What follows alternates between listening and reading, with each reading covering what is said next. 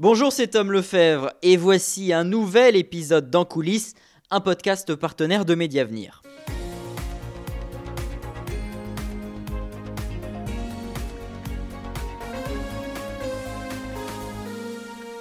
La prochaine élection présidentielle en France aura lieu en mai 2022, c'est-à-dire dans un an et demi. Et pourtant, pourtant, plusieurs candidats se sont déjà déclarés.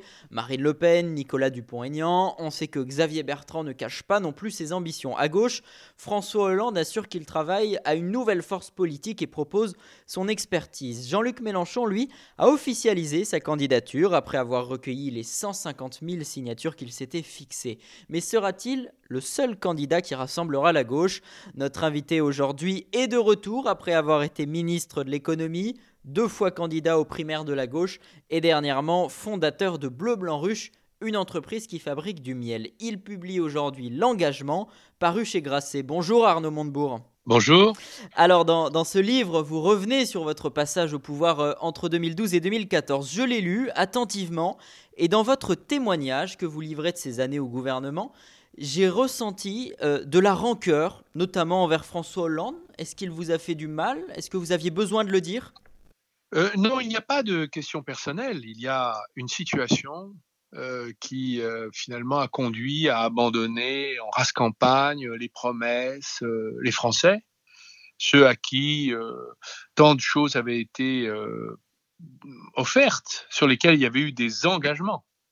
Euh, les ouvriers de Florange, euh, les salariés d'Alstom, euh, et les classes moyennes et populaires qui ont payé injustement le prix de la crise par les mesures d'austérité fiscale. Donc finalement, c'est j'ai voulu reconstituer les sentiments qui existaient dans ces situations où, dans la mécanique infernale du pouvoir, on s'aperçoit que on abandonne les Français. Voilà. Et ça, c'était très important de le partager avec ceux qui ne comprennent toujours pas pourquoi on vote, mmh. euh, mais il n'y a pas de conséquences finalement. Le, quinquennat est Donc un échec.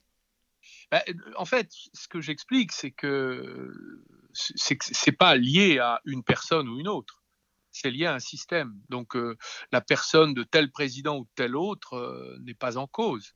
Les, les, personnages sont évidemment de, en chair et en os, Hmm. Mais en fait, on s'aperçoit qu'il y a une continuité dans, cette espèce de forme d'abandon des gens, pour ne pas dire trahison. Donc, il y a un problème du système, la, République est mal faite, si je vous comprends bien. Ben, je crois qu'en effet, dans le système actuel, hmm. si on ne le change pas, les Français n'ont aucune chance d'être entendus. Et d'ailleurs, c'est le sens de la révolte des Gilets jaunes, hmm. qui n'a pas abouti à beaucoup de conquêtes on s'aperçoit bien que l'arrogance de la technocratie, euh, le démantèlement de nos fleurons industriels, euh, la privatisation de, tout ce que finalement on a mis tant de temps à, accumuler comme euh, bien public, tout ça appartient finalement à une classe dirigeante qui est une sorte de cercle invisible et invincible de la technocratie qui, euh, d'ailleurs, euh, compose aussi euh, les dirigeants politiques. Emmanuel Macron, c'est un inspecteur des finances. François Hollande, c'est un magistrat à la Cour des comptes. Enfin, tous ces gens viennent du même endroit. Mm. pensent la même chose et font rigoureusement la même chose, quelles que soient les alternances, quelles que soient les alternances. C'est ça l'explication de l'engagement. Voilà, et justement, je voulais en venir là. Vous parlez de Manuel Valls dans, dans, ce livre, et notamment d'une scène insolite le, jour où il vous annonce, à vous ainsi qu'à Benoît Hamon et Aurélie Filippetti, que vous êtes démissionné du gouvernement, et là vous, vous entrez dans son bureau en chantant euh, les Doors, This is the end. Ah, si, vous voulez, euh, moi j'étais dans cette situation très soulagé de partir parce que je ne voulais pas continuer à, travailler avec autant de désaccords et de conflictualité. Cette majorité, ce gouvernement n'avait pas de sens parce que euh, il y avait trop de désaccords et que il était impossible de faire entendre une voix différente de celle et de positions différentes de celles euh, qui ont prévalu. Donc, euh, c'était une manière pour moi de partir le cœur léger, en effet. Mmh.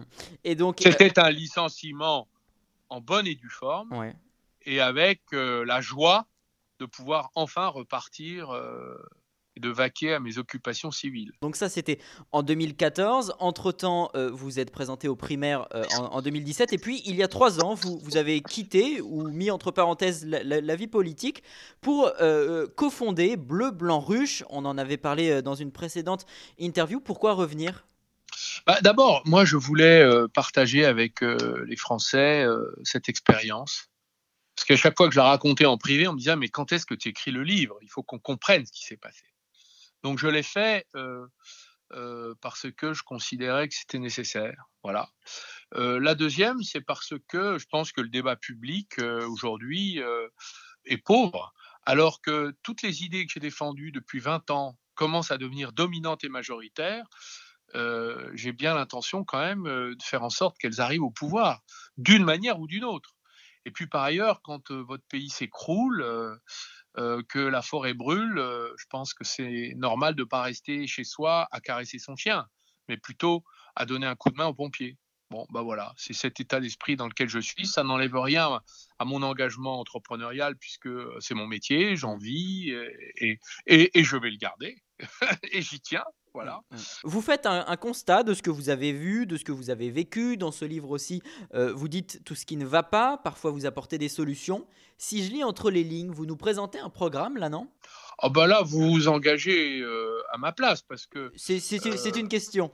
Il n'y a pas de programme dans ce livre. C'est pas une dissertation, c'est pas un projet. C'est l'explication de ce qu'il ne faudrait plus faire. Mm, Ça, c'est différent d'un programme. C'est les fautes euh, irrémédiables qui ont été commises par des dirigeants politiques qui ne doivent pas être commises à nouveau. Donc c'est plutôt euh, un avertissement qu'un que programme. Un avertissement destiné à, aux citoyens pour qu'ils ne se fourvoient plus quand ils font leur choix. Et justement, vous nous parliez d'Emmanuel Macron tout à l'heure, vous avez dit à ce propos dans le JDD, le macronisme est une escroquerie politique. En quoi?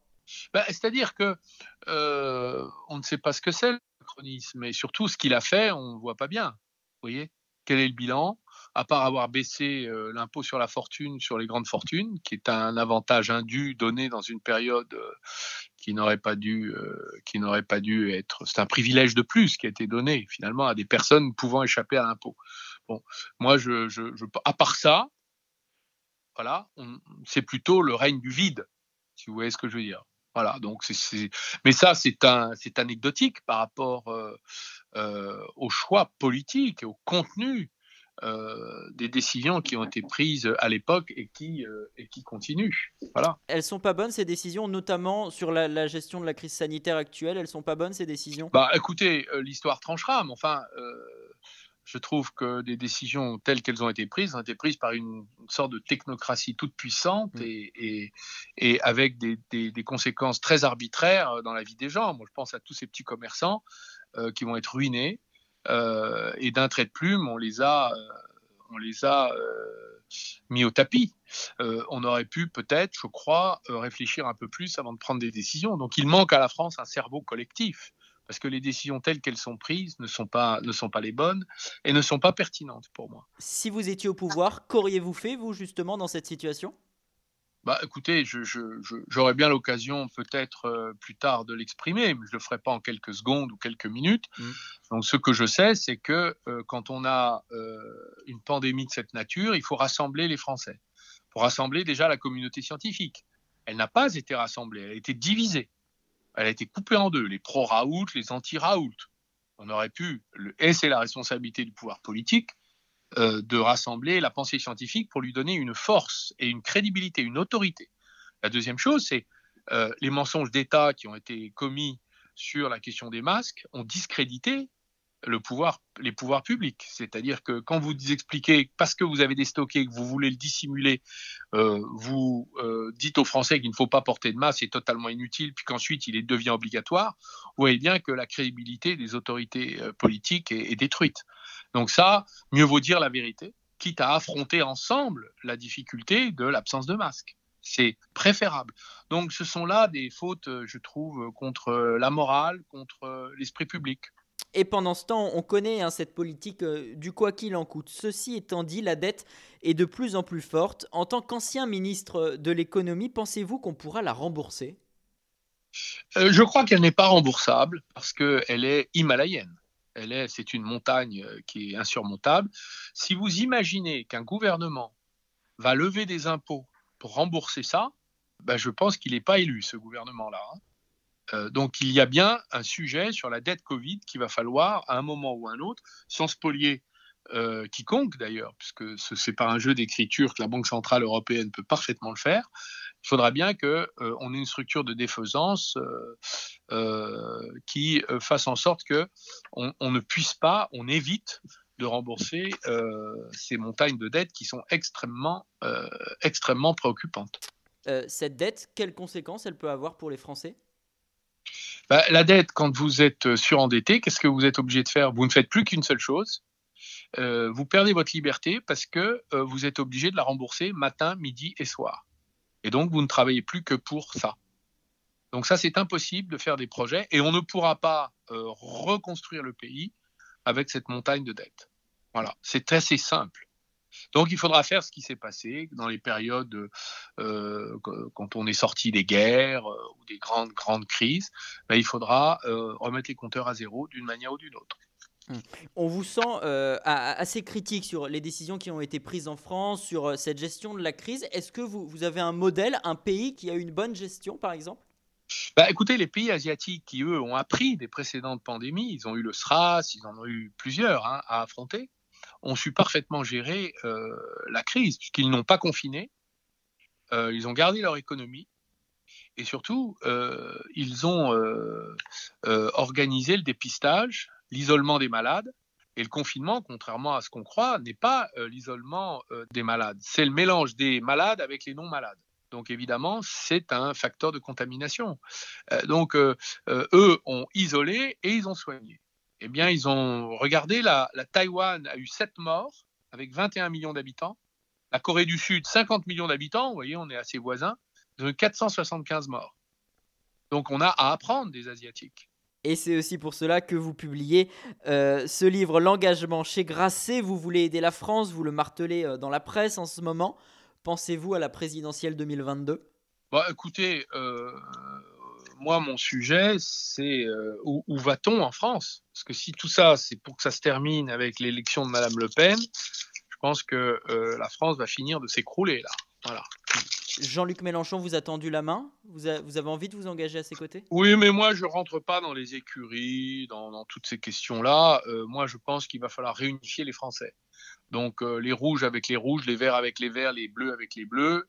tout ça, ça fait pas France il va falloir qu'on euh, on arrive à euh, euh, unifier les Français.